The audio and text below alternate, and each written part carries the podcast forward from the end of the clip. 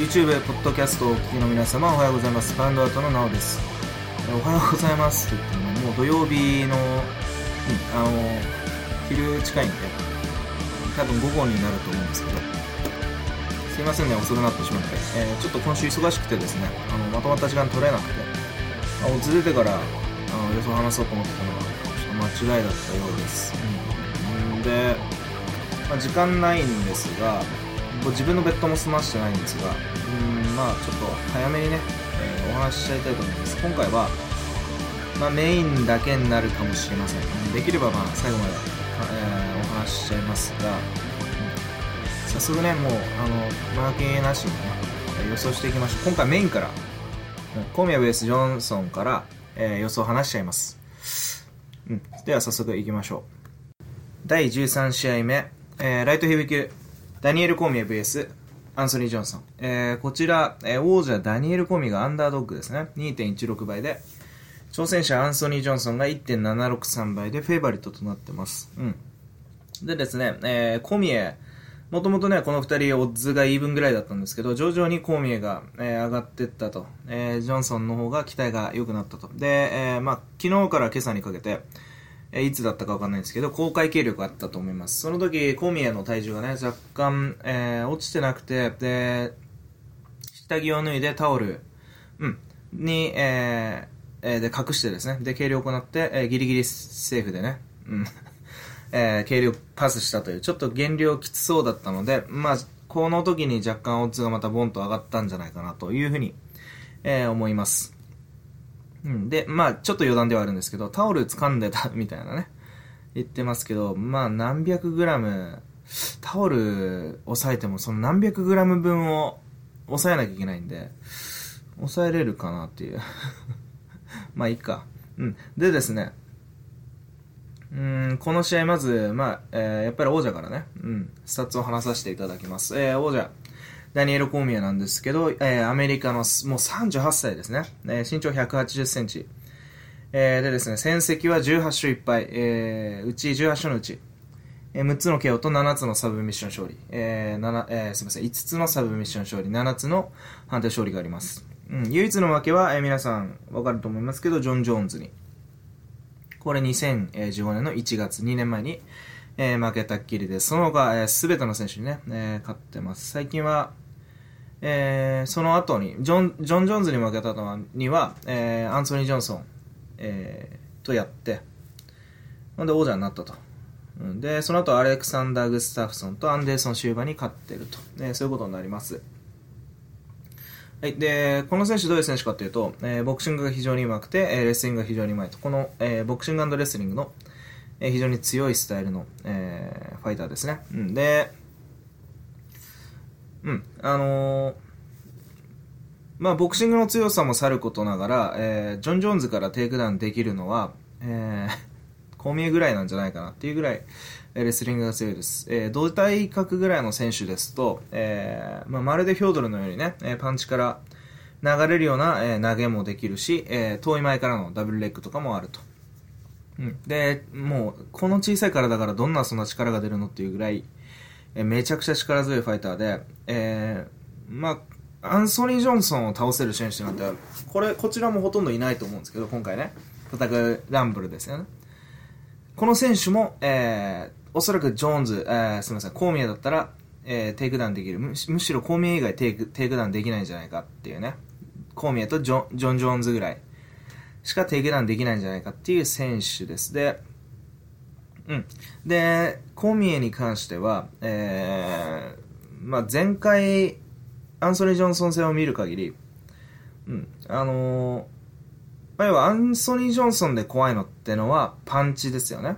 オーバーハンドとか。で、これを被弾する選手っていうのは大体足を止める選手なんですね。うん。グスタフソンとかは、えージョンソンのパンチ被弾しましたけど、うん。これは、あのーえー、アイポク後にブレイクしてから、ちょっと足が止まってた時に、ガツンとやられた感じがあります。で、テイシェラもどっちかっていうと足止めてプレッシャーかけるんで、とにかく足を止めた瞬間に、うん、被弾するんじゃないかっていうファイターなんですが、コーミエ前回被弾してますよね。その時確かに足止まってました。1ラウンドですね。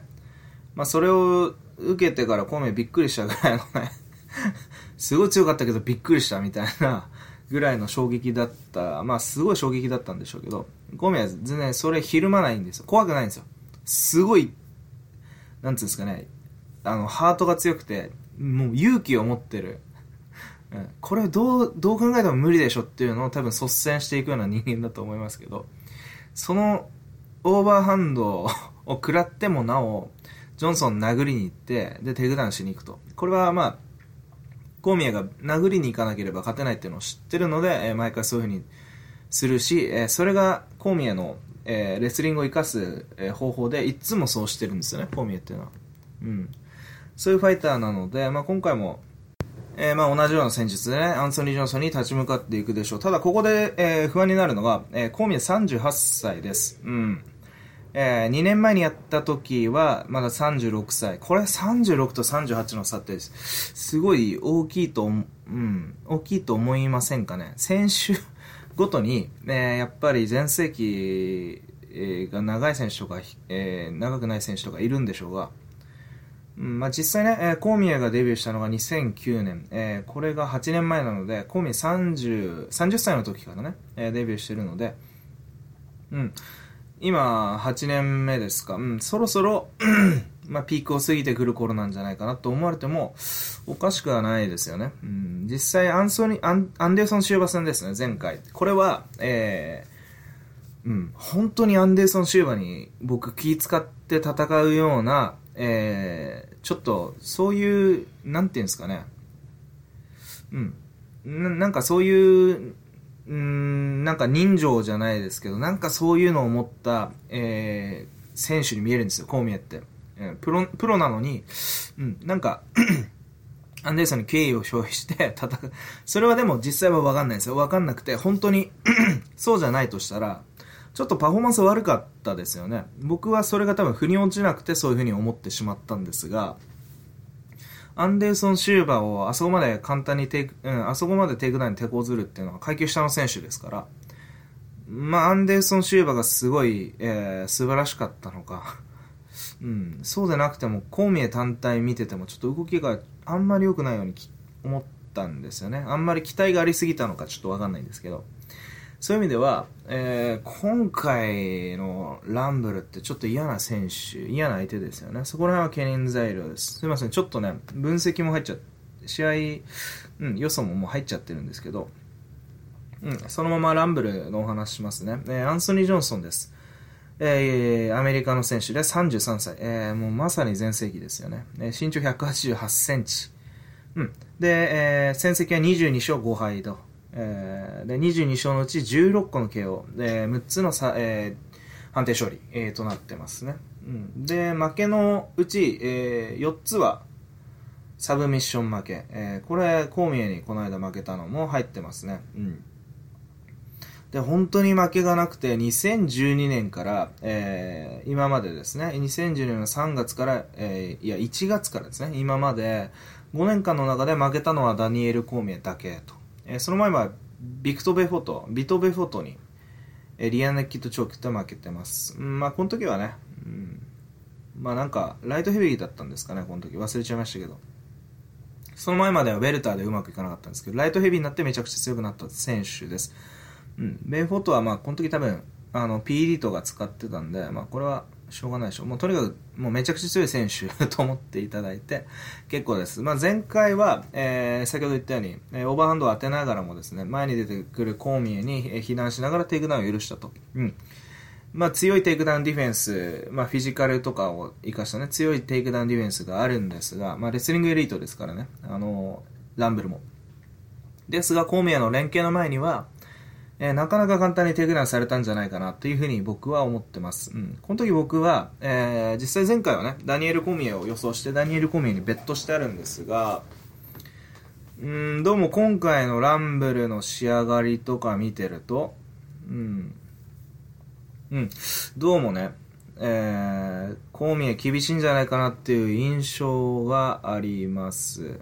うん、ってのは、ただね、あのこれランブルがやっぱりノリに乗ってるいう風に見えるんです。コーミエに負けた後に、マヌア、ベイダー、テイシェラ。これ、1ラウンドあまあ、要は早い回でケアをしてるんでね、うん、ものすごく好調に見えるんですが、うん、実際は、うん、そうですね。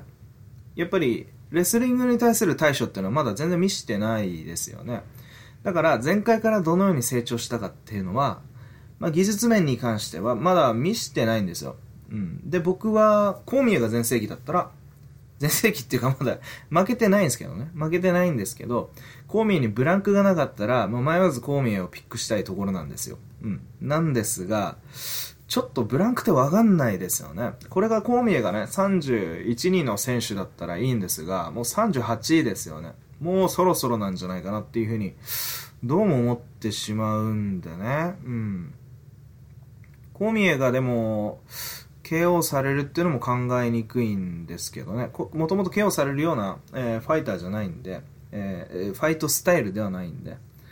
うん。なのでそう思うんですけどね。えー、あとは、えー、まあ、みえ、えー、なんていうんですかね、えー、前回思ったのが、ランブルの、えーフィジえー、体力ですね。ガスの低さ。で、えー、コーミエのガスの多さ。これが、うん、前回僕が、えー、コーをピックした、まあ、最大のポイントだったんですが、今回どうでしょうね。原料失敗してる感じやっぱありますかね。うん。うん、どうせアンダードッグになるなら、とことんアンダードッグになってくれればコンビニピックできるんですが、そうでもないと。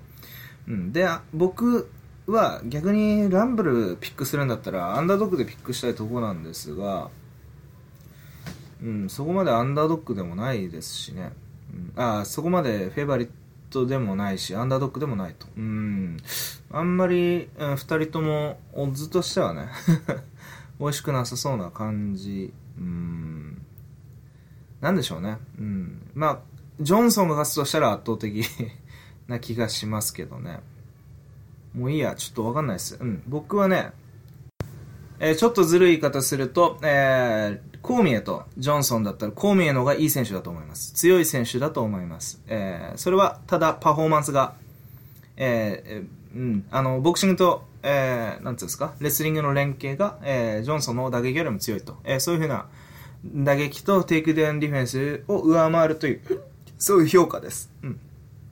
ただし、コーミエのパフォーマンスが著しく低下してた場合は、えー、勝てないと。まあ、これすごいずるい言い方ですね。うん。やっぱり明言します。うん。やっぱり明言します。うん。これはね、えー、やっぱりですね、えー、あの、うん。僕の欠点としては、毎回予想外すパターン、えー、があるんですけど、それは、えー、前世紀の、前世紀の選手のパフォーマンスを知ってて、えー、その選手が前世紀過ぎた後にうん、あの、前世紀に近いパフォーマンスをできれば相性で勝てるとか、えー、そういう予想でよく、あの、その選手の前世紀に期待しすぎて、能力に期待しすぎて、え、それを及ばず負けてしまうということが、えー、かなり多いと僕は思います。これは、その選手の能力を知ってるよとか、相性分析正しくできてるよっていう、うん、まあ、できてないんですよ。できてないんですけど、できてるでしょっていうふうに まあ、自己主張したいのが別途に出てるのか、ちょっとわかんないんですけど、うん、もう少し冷静にね、あのー、選手の全盛期とかを、やっぱりあの、えー、ま、えー、うちのブログのコンセプトではやっぱり、勝者を当てなきゃいけないっていう、そういうコンセプトでやってますから、うん、そういう意味ではね、きっちりその、えー、感情しなきゃいけないところなんですよね。うん。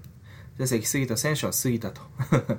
どっちはこれは全部を加味してね、選手のコンディションとか心理面、モチベーション含め、どっちが勝つと明言しなければいけないと。うん、そういう意味で、まあ、え、アンソニー・ジョンソン33歳、今ノリに乗ってて、えパフォーマンスが落ちたっていうのは考えにくい。で、えー、コーミエっていうのは、えー、38歳、もう全盛期過ぎていく感じですし、まあ、様子としては過ぎていってるし、で、えー、原料、うん、っていうのも、えー、失敗してると。失敗してるっていうか失敗してる恐れがあると。今回試合を見ていてあまりにもコーミエに、えー、不安要素が大きいですよね。不安要素っていうかなんつうんですかね。あのあそうですね。多いですよね不安要素が。ということで、えー、うん、あのーピックしなきゃいけないのは、えーランブルですが、すいませんね、最後に、えーやっぱり、やっぱりっていうか、うん、もともと思ってたんですけど、覆します。うん、これね、ダニエル・コーミエが勝つと 思います。うん。これね、うん、もう、もう一つそれらを上回る、えー大きな、えー僕のブログのコンセプトの要素があって、僕、うん、あのー勝たなきゃいけないんですよ。ベッドでは勝たなきゃいけないと。で、これってベッドってこの試合を当てるのが重要なんではなく、僕のメンタルですとか、うん、あとは、大きなベッドを外さないっていうのが、えー一応僕が今維持してる、うん、最大の、なんていうんですかね、稼、稼ぐポイントなんで、うん、ここは僕は外しちゃいけないと。これ僕ができるのは、えー人の意見をあんまり聞かずに、えー自分がいいと思ってるところをビビらずに、えーベットすると、うん。そういうとこがあります。うん。なんでね、うん、一つは、えーまあ、その、今は自己を客観してるんですけど、心底、その、修正したいと思ってない。すいません。なんでベッドの話になってんだって話なんですけど、すいません。今日はあんま準備してないんで、もう好き勝手に話させていただきます。うん。なんで、うん。まあ僕はコーミエ、うん。まだまだ相性評価、その、なんつうんですか。うん。まあ要は簡単に言えばコーミエって勝勝者で言って当てたいんですよね。結構ランブルって言ってる人が多いですし、まあそういう時の方が僕好きなんで。うん。なんで、まあ、そうさせていただきます。コーミエですね。うん。まあ、ファイト IQ めちゃくちゃ高いですし、えー、まあ、ぶっちゃけもうちょっと考えたのは、えー、オッズが上がったこと。うんこれも大きなポイントです。でもう一つは、えー、アンソニー・ジョンソンの体力のなさっていうのを自分で話してて、いややっぱり、そこら辺はちょっと気になりましたね。言ってもコーミエバテてるのあんま見たことないんで、まあ、なんやかんやで全、えー、なんていうんですか、えー、第、ん？第3ラウンド、苦戦しながら第3ラウンドまでしのいだことを考えてみましょう。うん、そうすると、第4、5ラウンドで、まあ、ランブルを決める時間っていうのはものすごい残ってません？うん。そういうふうに思うんでね、えーちょっとコーミエ、やっぱりピックします。前回勝ってる、えーことですし、うん、まあ前に出てテイクダウンしていくと思いますよ。テイクダウンできなかったらそれはすごいショックですけど。うん。あと、まあもう一つ言ったのはコーミエがタフで、あんまり、あの、KO されるような、えースタイルじゃないと。うん。まあガス勝負に、ま、持ち込むような、えー持ち込むようなスタイルでもありますしね。相手がテイクダウンディフェンス強かったら。なんで、コーミーピックします。うん。ランブル強いですけどね。ここでランブル、やっぱ勝った方が面白くなりますけど。うんちょっとコーミーピックです。うん。めちゃくちゃ長く喋っちゃいましたね。まあ、今回、あの、あんまり、えー、なんていうんですか、えー多くの試合話せないんで、うん、こんな感じで話させてください。来週から修正できれば修正しますんで。はい、失礼しました。そのまま、えー第12試合のね、えーミドル級のタイトルマッチ、えーじゃない、タイトルマッチじゃないですね。ミドル級のワンマッチ、えーいきます。えーこれが、えークリス・ワイドマン VS ゲガール・ムサシです。うん、で、オッズに関しては、えーちょっと待ってくださいね。どうなってんだ？うん。えーゲガール・ムサシが1.917倍、クリス・ワイドマンが1.970倍。あれ？ちょっと、ワイドマンのオッズ下がりましたね。うん。まあ、とにかくイーブンだと思っててください。ワイドマン1回2倍超えなかったかな。まあいいです。うん。で、えー、っとですね、えー、この試合ワイドマン、どっちから話そうかな。うん。武蔵からお話ししましょう。やっぱオズがいい方からね。えー、タイトルマッチ以外はオズがいい方からお話しさせていただきます。うん。で、武蔵は、えーえーオランダの選手ですね。えーで、31歳。まだ31歳なんですね。185.4センチ。うん。で、この31歳のキャリアが異常なんですよ。41勝6敗というね。とんでもないキャリアです。で、41勝中22、えー22個の KO と、えー12個のサブミッション勝利と。で、6つの負けは、1つの KO 負けと、え3つのサブミッション負け、2つの判定負け。うん一応この負けの内訳までいったのは一つの KO 負けが誰だったんだっていうことなんですけどこれ実はユライア・ホールっていうね。面白いは、えー試合です。うん。でえーうん、今4連勝中ですね、えーユライア・ホールにその負けた後はターレス・レイチ、チアゴ・サントス、ビト・ベフォーとユライア・ホールと、えー全部、全部じゃないですけど、ほとんど KO とかでね、勝ってますね。で、今まで負けた選手は、えー、ジャカレン、リョート、えー、ここら辺ですかね、えー、最近、ここ3年とかで言えば。で、その前はキングモーに負けてます。これもレスリングで負けてますね。その前までの負けってのは、まあ、ゴーノとかに負けてるんで、ゴーノ秋広とかに負けてるんで、まあ、ここら辺いいでしょう。うん、でですね、えー、今回、うん、えー、今のミドル級のトップ4ですね、えー、ジャカレー、えー、ロメロ、ワイドマン、ん？ワイドマン、ロックホールド。うん、この4人の中で、まあ、ジャカレーには負けてまして、で、この4人、えー、この四天王というべき一角を、まあ、落としにかかると。えー、そんな感じですね。うん。で、武蔵のスタイルは、えー、基本的にはグラウンド、えー、えー、まあ、えー、打撃とグラウンドだと思ってください。ボクシングとグラウンドだと思ってください。ボクシングが非常に上手くて、えー、グラウンドが非常に強いと。で、うん。あのー、まあ、まずグラウンドに関しては、まあ、そこまでめちゃくちゃ詳しいわけじゃないんですが、えー、まあ、ユーライオホール戦とか見る限りね、トップキープとかもめちゃくちゃうまいですし、えー、その他の試合見る限り、ボトムからもサブミッション仕掛けたり、うん、あのー、ポジショニングできたりとか、ね、するんじゃないでしょうか。リバースとかね。体強いですし。うん、ただまあ、えー、サブミッションディフェンスのできてる、えー、レスラーとかですね、そういう選手にはちょっと、えー、ボトムから攻めあぐれる攻めあぐねるのかなという印象です。うん。まあまあ、えー、そういう風になってきたってことでしょうね。で、やっぱり、えー、一番の攻めはボクシング、打撃ですね。えー、手の長い、えー、ボクシングです。まあ、ジャブとかもよく出ますし、え、威力も速度もめちゃくちゃ強いと。うん。まあ、タイミングがめちゃくちゃいいわけじゃないんですが、距離感とか、まあ、ディフェンスと攻撃、えー、オフェンスがしっかりレベルが高いという、えー、そういう感じですね。スピードも、えー、いいですし。で、弱点に関しては、えー、先ほど言ったレスリング、うん、まあ別に弱くないんですよ。えー、フィリッポーとかも、もう完全にレベルチェンジとかで 余裕でテイクダウンしてましたし、うん。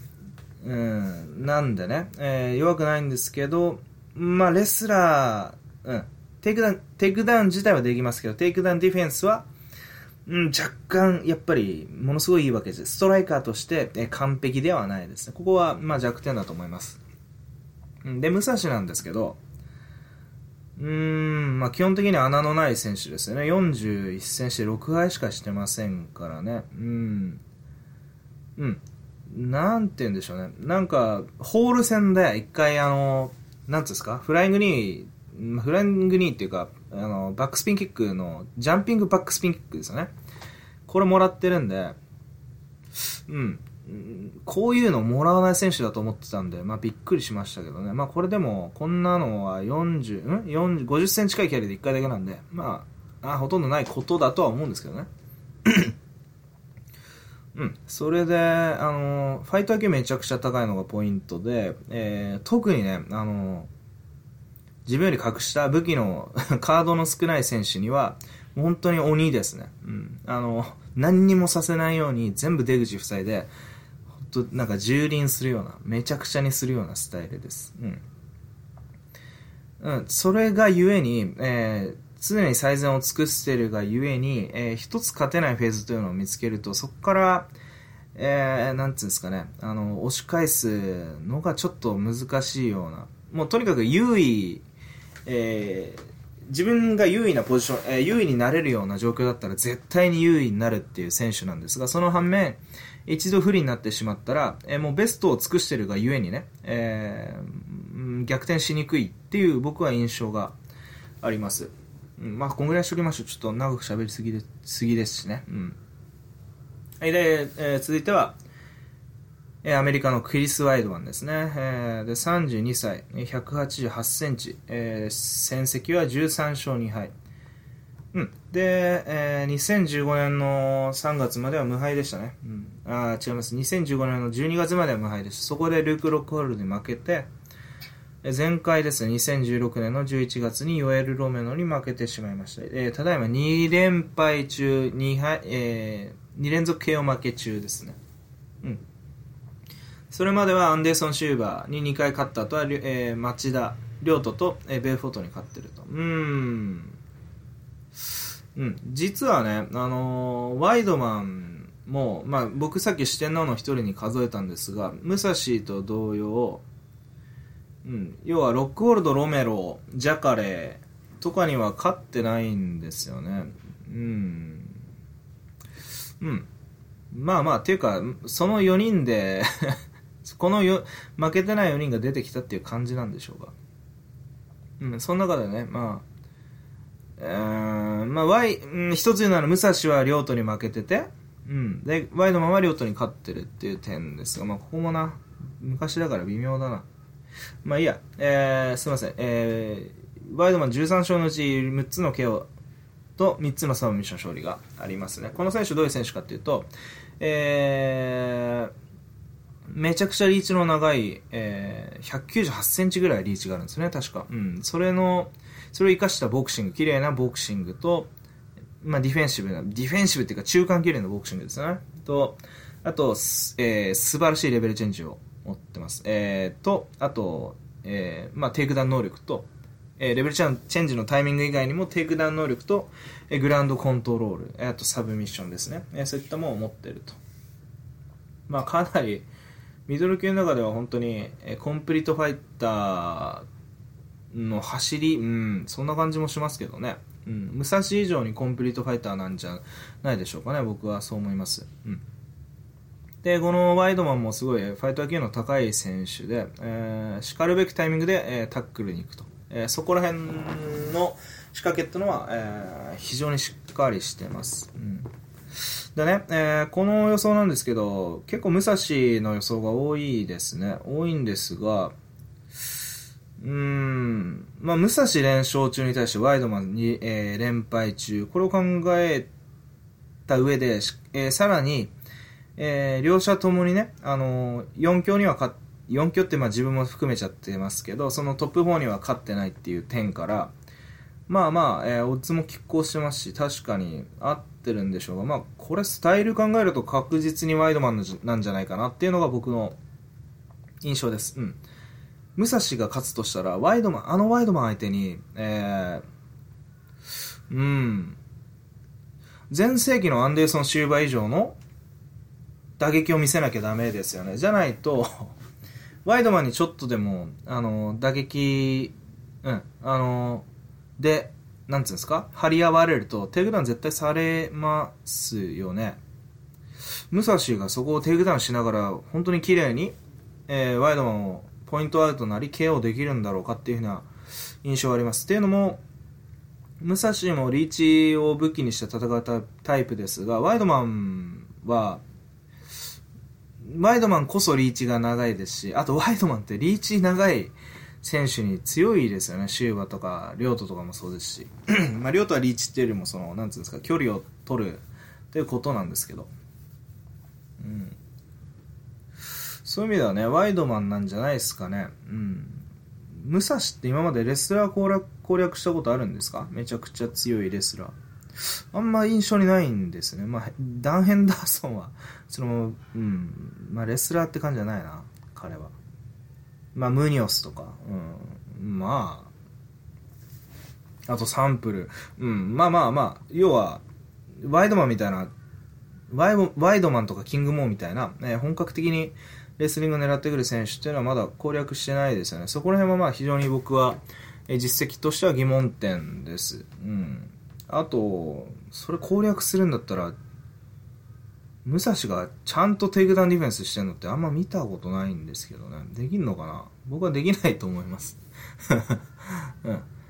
まあ、うん。要は勝つためには、とにかく絶対勝僕が武蔵を予想するとしたら、ワイドマンに、えー明らかに、えー、10、ん ?9 対1ぐらいでパンチを当てれるとか、そんぐらいじゃないと、そういうイメージじゃないと、こういうワイドマンみたいな選手っていうのは難しいと思うんですよ、勝つの。うん。まあ、ロメロみたいなやつ、やつっていうか、ロメロは異常なんだよね。ロメロはテイクダウン全部シャットアウトできましたけどね。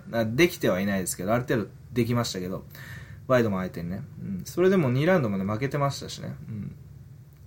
そこでまあまあまあ、ワイドマンが、あの、えー、レスリングにすがったから、うん、フライング2でやられちゃったわけですけど、まあまあ、それももう一つは、ちょっとこいつは打撃でやりたくねえなと思わしたんですよね、ロメロが。だから、まあ、タックルに行ったんでしょうし。